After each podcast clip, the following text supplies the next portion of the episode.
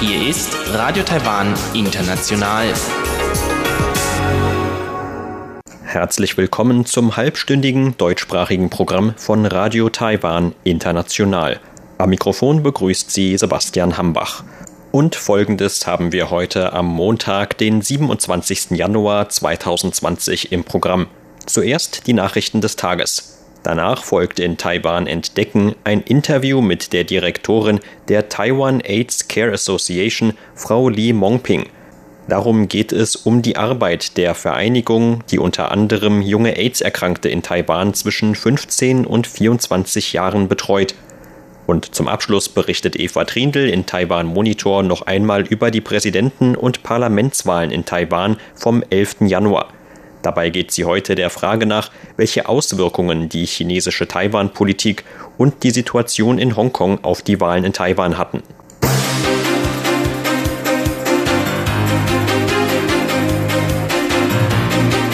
Sie hören die Tagesnachrichten von Radio Taiwan International. Der Überblick.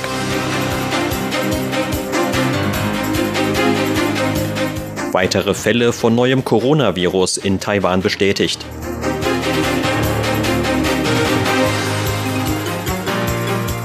Präsidentin betont Bedeutung von Epidemieprävention.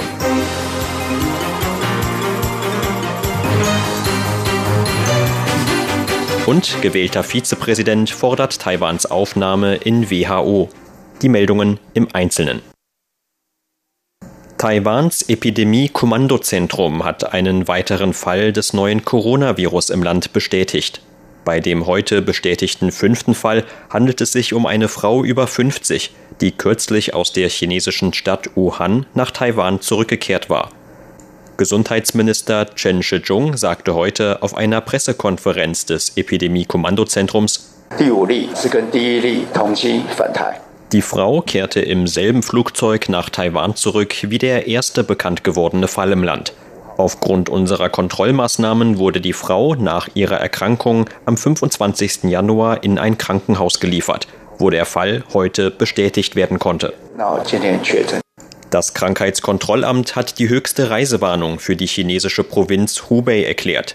Die letzten chinesischen Reisegruppen aus Wuhan in Taiwan verließen gestern das Land.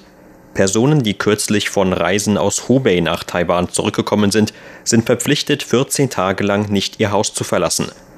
Zugleich hat das Krankheitskontrollamt die Kontrollen an Flughäfen verschärft. Kontrollstationen würden die Körpertemperatur von allen ankommenden Reisenden messen. Bei bestimmten Krankheitssymptomen würden Verdachtsfälle direkt zur Isolierung in ein Krankenhaus geliefert. Das Amt erklärte, das Krankheitspräventionsgesetz verpflichte Reisende dazu, wahrheitsgemäße Angaben über den eigenen Gesundheitszustand zu machen. Wer falsche Angaben mache oder sich weigere, ein entsprechendes Formular auszufüllen, müsse mit einer Geldbuße in Höhe von bis zu 150.000 Taiwan-Dollar, umgerechnet etwa 4.500 Euro rechnen.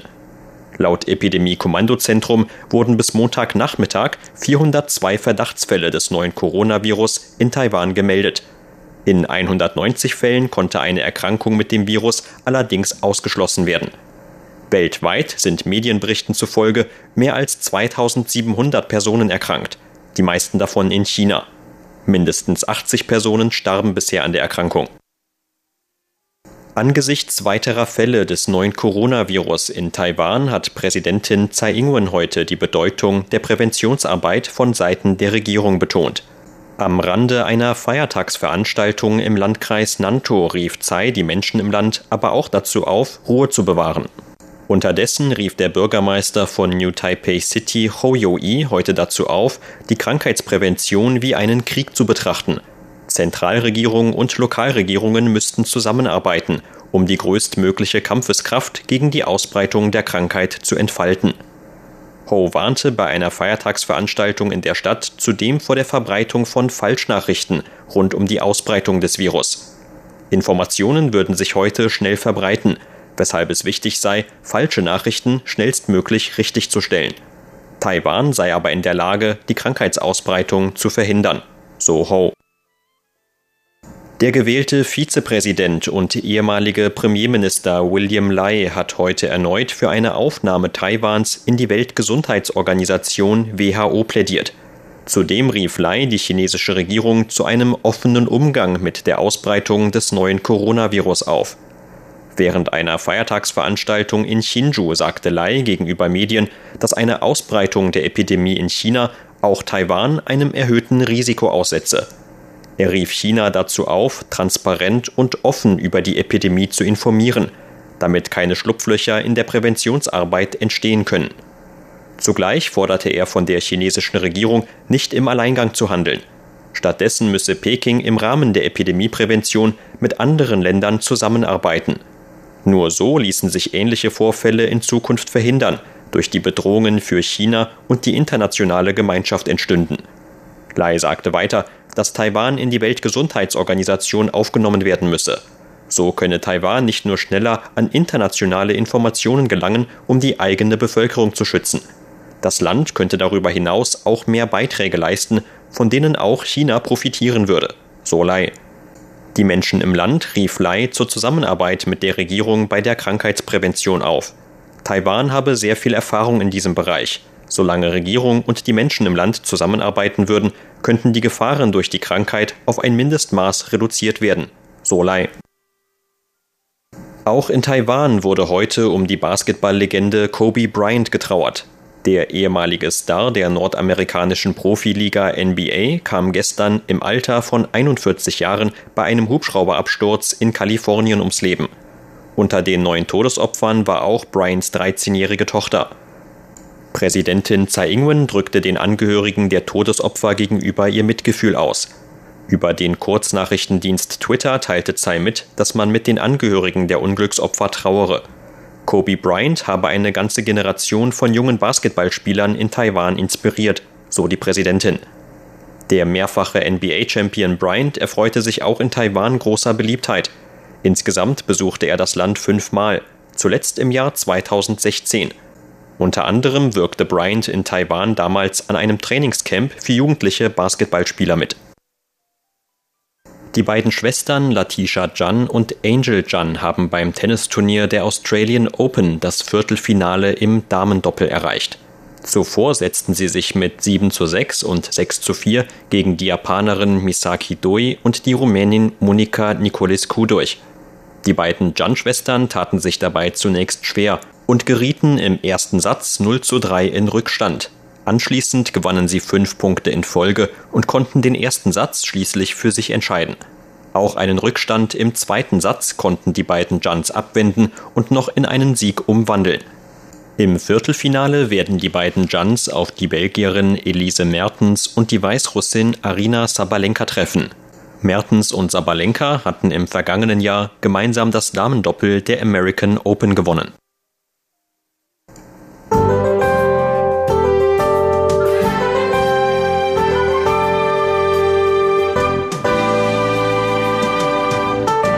Zum heutigen Wochenbeginn sorgte eine Kaltluftmasse für kühleres Wetter in Taiwan.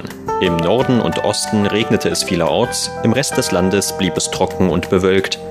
Im Norden gab es heute Höchstwerte zwischen 14 und 16 Grad Celsius in den Ebenen. In Mitteltaiwan waren es 16 bis 22 Grad und im Süden 17 bis 24 Grad. Für Lagen über 3000 Metern besteht heute und an den kommenden Tagen laut Wetteramt die Möglichkeit von Schneefall. Und das sind die Aussichten für morgen, Dienstag, den 28. Januar. Morgen wird im Norden und Osten Taiwans laut Wetteramt erneut den ganzen Tag mit vereinzeltem bis stärkerem Regen zu rechnen sein. In Mittel- und Südtaiwan wird das Wetter dagegen voraussichtlich trocken bleiben. Zumindest in diesen Regionen könnte sich auch ab und an wieder die Sonne zeigen.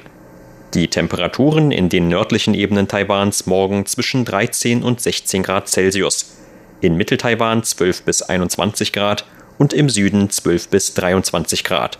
Das waren die Tagesnachrichten. Nun geht es weiter mit unserem Programm vom Montag, den 27. Januar.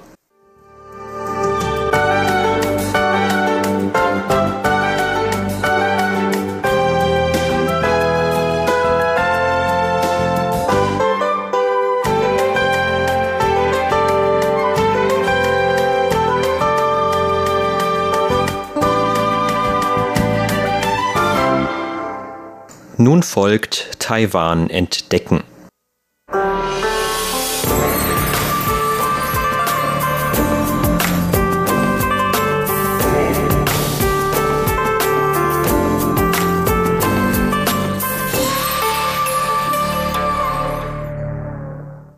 Die Taiwan AIDS Care Association ist seit vielen Jahren darum bemüht, für mehr Aufklärung rund um die Immunschwächekrankheit in Taiwan zu werben. Am vergangenen Welt-AIDS-Tag am 1. Dezember letzten Jahres stellte die Vereinigung die Ergebnisse ihrer Arbeit für junge Erkrankte zwischen 15 und 24 Jahren im Land vor. Der Verein bemüht sich etwa um die Vermittlung von korrektem Wissen rund um den Schutz beim Geschlechtsverkehr oder die zur Verfügung stehenden modernen Behandlungsmethoden von AIDS. Außerdem betreut der Verein die Erkrankten, die oft sehr großem Druck innerhalb der eigenen Familie ausgesetzt sind. Über das Thema sprach im Interview mit RTI die Direktorin der Taiwan AIDS Care Association, Frau Li Mongping. Zunächst stellt Frau Li den Verein etwas ausführlicher vor. Wir sind eine private Nichtregierungsorganisation, die 1999 an der medizinischen Zhongshan-Universität in Taichung gegründet wurde. Die Gründung ging zurück auf die Initiative von Professor He, weil er sah, dass die Situation von AIDS-Erkrankungen nicht nur in Nord-Taiwan, sondern auch in Mittel-Taiwan immer deutlicher wurde. Bei der Vereinsgründung half auch das heutige Krankheitskontrollamt der Zentralregierung mit, um bei der Betreuung von AIDS-Erkrankten und den damit zusammenhängenden Situationen zu helfen. Seitdem engagiert sich der Verein bis heute für dieses Thema. Bei den von uns betreuten jungen Leuten handelt es sich nach Definition der Weltgesundheitsorganisation um Erkrankte zwischen 15 und 24 Jahren. Die Erkrankten im Alter von 15 bis 24 Jahren machen etwa 24 Prozent aller AIDS-Kranken in Taiwan aus. Im Zuge unserer Arbeit zur Krankheitsprävention konnten wir feststellen, dass der Anteil von Neuerkrankungen in den letzten Jahren aber schon um 30 Prozent zurückgegangen ist. Trotz Informationskampagnen und dem Sexualkundeunterricht in den Schulen wird die Krankheit bei jungen Leuten auch heute immer noch vor allem über den Geschlechtsverkehr übertragen.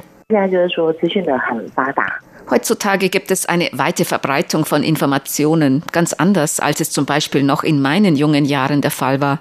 Die heutigen jungen Leute haben sehr einfachen Zugang zu verschiedenen Informationsquellen, sei es aus dem Internet, von Gleichaltrigen oder auch dem Schulunterricht.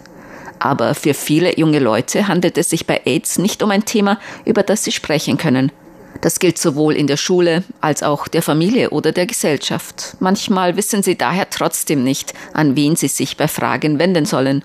Das führt dann dazu, dass die Risiken einer Krankheitsverbreitung über den Geschlechtsverkehr steigen. Ein großes Problem für viele junge Erkrankte ist das Fehlen eines konkreten Ansprechpartners, was die Kommunikation über die eigene Krankheitssituation erschwert. Grund dafür sind immer noch weit verbreitete Vorurteile gegenüber AIDS-Erkrankungen. Anhand der Einzelfälle von jungen Erkrankten, die ich betreut habe, würde ich sagen, dass etwa 90 Prozent von ihnen nicht mit den Erwachsenen um sie herum über ihre Krankheit sprechen wollen.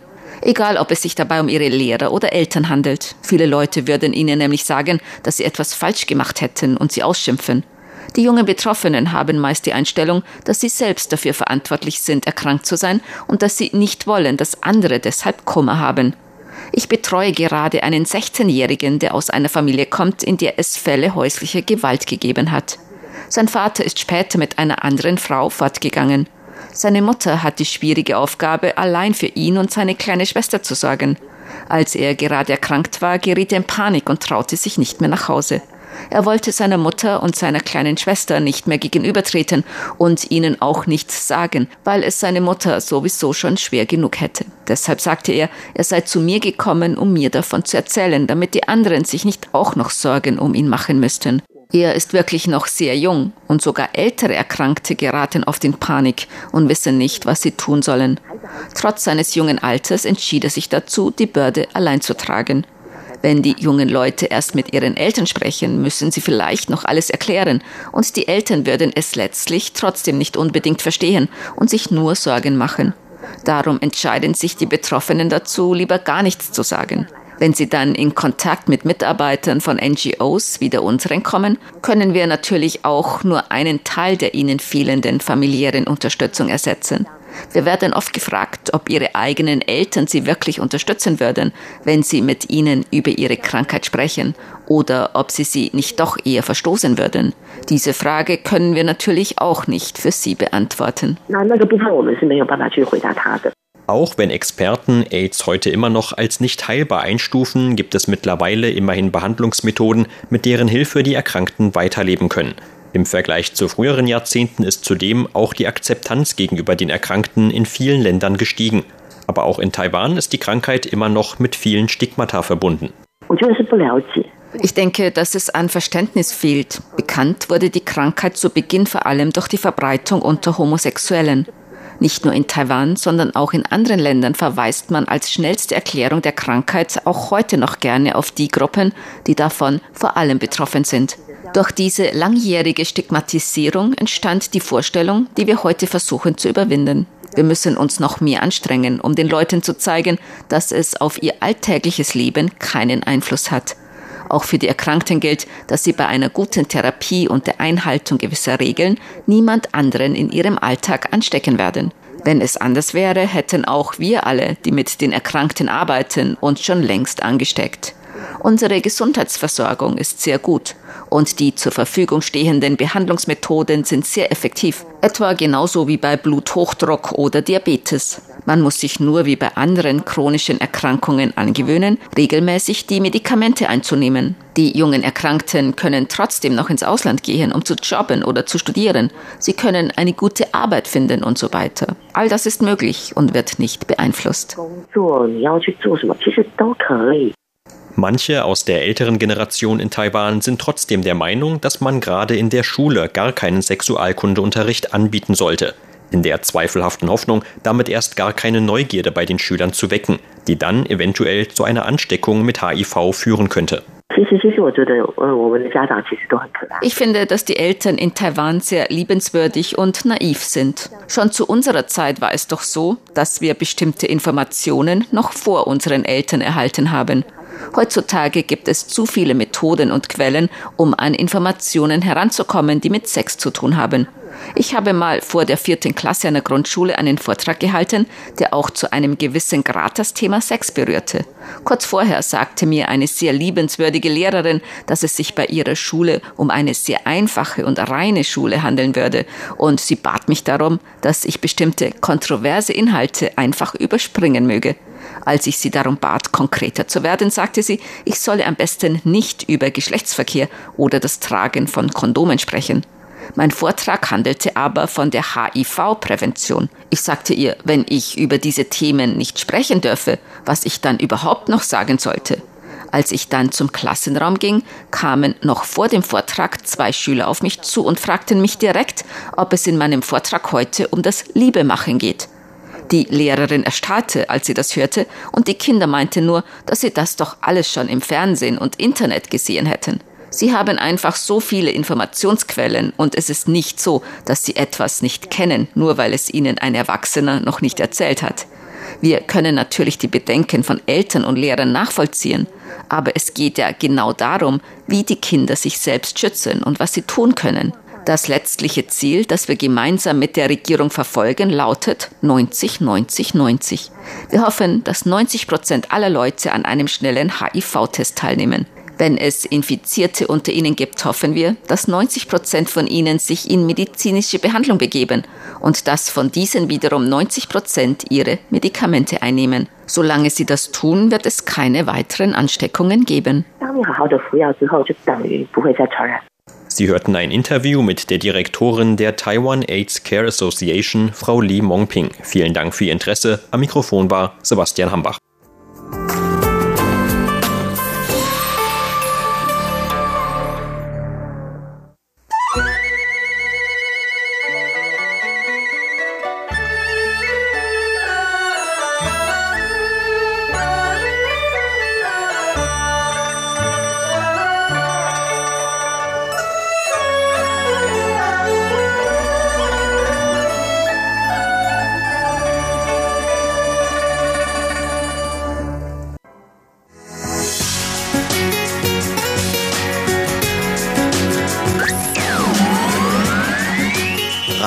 Taiwan, international aus Taipeh.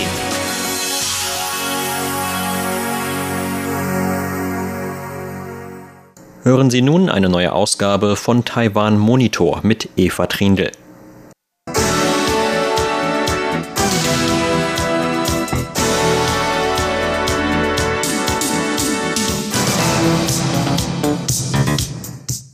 11. Januar haben in Taiwan die Präsidenten- und Parlamentswahlen stattgefunden. Präsidentin Tsai Ing-wen erhielt über 8 Millionen Stimmen und hat mit 57,13 Prozent deutlich vor dem KMT-Kandidaten Han Kuo-yu gewonnen. Radio Taiwan International sprach mit dem chinesischen, in Kanada ansässigen Analysten Wen Zhao, der zur Wahlbeobachtung nach Taiwan gekommen ist. Bei den Kommunalwahlen im November 2018 hatte die Oppositionspartei KMT noch einen deutlichen Sieg erzielt. Gemäß Wen Zhao sind die Wähler damals unzufrieden mit der Regierung gewesen. Dies bedeutet aber nicht unbedingt, dass sie wirklich die KMT als Partei unterstützten. Bei dieser Präsidentenwahl hat nun Präsidentin Tsai Ing-wen deutlich die Wiederwahl gewonnen und die DPP ihre absolute Mehrheit im Parlament behaupten können. Doch dies sei auch nicht unbedingt mit einem wirklichen Sieg der DPP gleichzusetzen, so Wen Zhao. 话说回来呢，那民进党也可以说这次不算真正的大胜。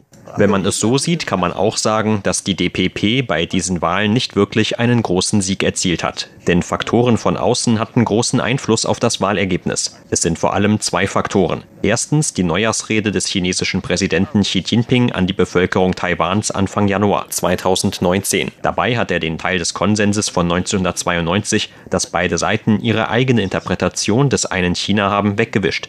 Der Konsens von 1992 wurde sozusagen zum Modell ein Land, zwei Systeme. Das ist bei vielen Taiwanern auf Widerstand gestoßen. Der zweite Faktor sind die Proteste in Hongkong gegen das Auslieferungsgesetz nach China. Die Proteste in Hongkong hatten große Auswirkungen auf Wähler der Mitte und junge Wähler in Taiwan. Junge Menschen kann man nur sehr schwer mit Erfahrungen aus der Geschichte überzeugen. Aber mit Hongkong ist das anders. Das geschieht vor ihren Augen. Die arrogante Haltung, mit der die chinesische Regierung die Kontrolle über Hongkong ergreift und das brutale Vorgehen der Polizei gegen die Protestierenden. Das passiert vor den Augen der jungen Leute in Taiwan und es passiert Gleichaltrigen. So wird ihnen direkt vor Augen geführt, was das Modell ein Land, zwei Systeme bedeutet. Falls man der chinesischen Regierung die Gelegenheit zur Kontrolle gibt, wird sich das, was in Hongkong passierte, auch in Taiwan wiederholen. Die KMT hat auf der anderen Seite zu den Protesten in Hongkong keine besonders eindeutige Haltung gezeigt. Das machte auf viele keinen sehr vertrauenswürdigen Eindruck. Die Situation in Hongkong hat sehr zur Mobilisierung der jungen Leute bei diesen Wahlen in Taiwan beigetragen. Auch auf die Mittewähler hatte das großen Einfluss. Man kann schon sagen, dass Hongkong einen entscheidenden Einfluss auf den Wahlausgang in Taiwan hatte. Der hohe Wahlsieg von Präsidentin Tsai Ing-wen bedeutet aber auch nicht unbedingt, dass die Zufriedenheit mit ihrer Regierung ebenso groß ist. Viele sind der Meinung, dass die DPP die richtige Haltung hat, wenn es darum geht, Taiwans Sicherheit zu bewahren. Die Haltung der KMT dazu ist zu vage. Tsai Ing-wen hat sofort ihre ablehnende Haltung auf die Rede von Xi Jinping an Neujahr geäußert. Sie hat auch mehrmals eindeutig die Unterstützung für das Streben der Hongkonger Bürger nach Demokratie zum Ausdruck gebracht. Ihre richtige Haltung zu diesen beiden Fragen haben mir eigentlich schon zum Sieg verholfen. 民主诉求，那就这两个态度表态对了，基本上也就过关了。 Manche sagten, dass der chinesische Staatspräsident Xi Jinping wohl Präsidentin Tsai Ing-wen mit seiner Politik sehr dabei geholfen habe, die Wahl zu gewinnen. Doch Xi Jinping sieht so einen Wahlausgang in Taiwan sicher nicht gerne. Die chinesische Regierung hat schon seit dem Amtsantritt von Präsidentin Tsai Ing-wen im Jahr 2016 eigentlich Maßnahmen ergriffen, damit die DPP nicht wiedergewählt wird. Gemäß Wen Zhao haben die chinesische Regierung und ihre Berater die Situation und Stimmung in der Bevölkerung in Hongkong und Taiwan jedoch falsch eingeschätzt. 二零一八年的 als 2018 die KMT bei den Kommunalwahlen in Taiwan einen deutlichen Sieg erzielte, hat die chinesische Regierung falsche Schlüsse daraus gezogen. Sie dachte, dass das Ein-Land-Zwei-Systeme-Modell in Taiwan umsetzbar sei. Daraufhin ist der chinesische Staatspräsident Xi Jinping in seiner Neujahrsansprache 2019 an Taiwans Bevölkerung ein sehr großes Risiko eingegangen, indem er den Konsens von 1992 sozusagen vom Tisch gewischt hat. Das war eine falsche Einschätzung der Meinung der Bevölkerung Taiwans dazu. Was Hongkong betrifft, war auch das harte und völlig unnachgiebige Vorgehen eine falsche Einschätzung der Stimmung der Bevölkerung Hongkongs. Xi Jinping dachte, wenn er den Druck erhöht, kann er die Proteste in Hongkong unterdrücken. Aber das Gegenteil war der Fall. Man sieht aus diesen falschen Einschätzungen der Situation, dass die Entscheidungsprozesse im chinesischen System irreführend und chaotisch sind. Politische Analysten haben auch gesagt, dass die DPP bei diesen Wahlen zwar den KMT-Kandidaten Han Kuo-yu besiegt habe, aber nicht die Partei KMT. Analyst Wen Zhao dazu. Es besteht die Möglichkeit, dass die chinesische Regierung das so sieht. Sie denken vielleicht, dass zwar der KMT-Präsidentschaftskandidat Han Kuo-yu verloren hat, aber die KMT doch noch eine sehr große, stabile Wählerbasis hat. Xi Jinping könnte das nutzen, um das Gesicht zu wahren. Man hörte in letzter Zeit oft, dass sich die KMT mehr in Richtung China und der Vereinigung mit China bewegt dass sie sich politisch ihrer Splitterpartei, der neuen Partei, annähert, die für eine Vereinigung mit China steht. Deshalb hat die chinesische Regierung vielleicht die Absicht, die KMT zu einer Art Stellvertreter, eines Sprachrohrs, eines verlängerten Arms für sie zu machen. So müsste die KMT gar nicht unbedingt gegen die DPP gewinnen. Ein gewisser Stimmenanteil für die KMT wäre für Xi Jinping dann schon ein positives Ergebnis. Obwohl seine politischen Maßnahmen gegenüber Taiwan nicht erfolgreich waren, hat er zumindest das erreicht.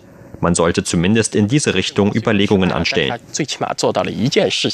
Auf die Frage nach seiner Einschätzung, ob die chinesische Regierung erwägt, mit militärischen Mitteln gegen Taiwan vorzugehen, antwortete Analyst Wen Zhao. Ich denke, dass das Ergebnis dieser Wahlen in Taiwan einige Hardliner in China auf den Plan bringen wird. Diese werden argumentieren, dass der Traum von einer friedlichen Vereinigung ausgeträumt ist. Tsai Ing-wen hat mehr als 8 Millionen Wählerstimmen erhalten. Man kann nun nur noch militärisch vorgehen. Solche Stimmen gibt es sicherlich. Aber Taiwan ist im Moment nicht die Hauptsorge von Xi Jinping. Seine vordringlichste Aufgabe ist nun die Kontrolle über Hongkong zu behalten. Danach kommen die Probleme mit den USA. Wenn China bei Verhandlungen über den Handel mit den USA Kompromisse eingeht, muss er das auch innerhalb seiner Partei vertreten. Durch den Handelskonflikt mit den USA ist Xi Jinping Druck im Inneren von der Kommunistischen Partei Chinas ausgesetzt. Auf diese Probleme muss er sehr viel Energie aufwenden. Er wird Taiwan also hinten anstellen. Taiwan bedeutet für ihn nun keine Krise. Warum sollte er also eine akute Krise daraus machen? Er hat im Augenblick bereits genug Probleme. Wenn er noch mehr Krisen zu bewältigen hat, wird ihm dies auch nicht mehr Unterstützung bringen. Deshalb hat er keine besonders starke Motivation, das zu tun. Gegenwärtig ist die Gefahr wohl nicht besonders hoch. Vielleicht wird Xi Jinping ein, zwei Militärmanöver veranstalten oder etwas in dieser Richtung. Aber ich denke, dass er im Moment keine große Motivation hat, mit Waffengewalt gegen Taiwan vorzugehen.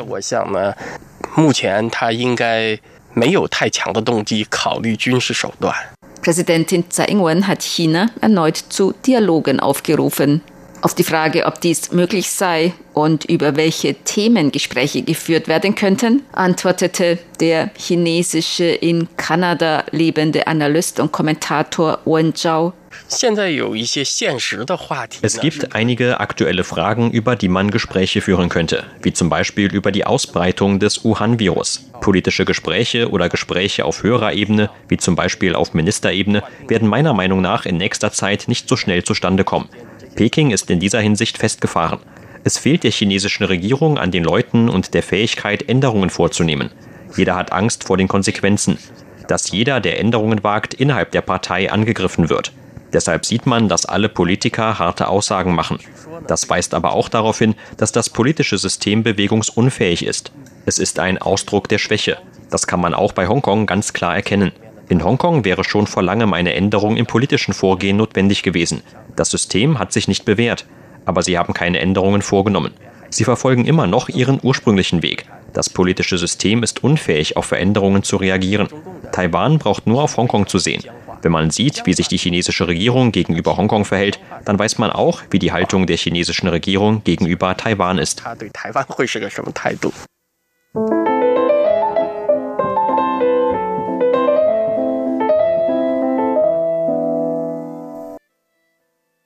Sie hörten das halbstündige deutschsprachige Programm von Radio Taiwan International am Montag, den 27. Januar 2020. Unser aktuelles Radioprogramm und weitere Sendungen können Sie im Internet auch on demand hören unter der Adresse www.de.rti.org.tv. Weitere Informationen und Videos von der RTI Deutschredaktion rund um Taiwan finden Sie zudem auf unserer Facebook-Seite und auf unserem YouTube-Kanal. Am Mikrofon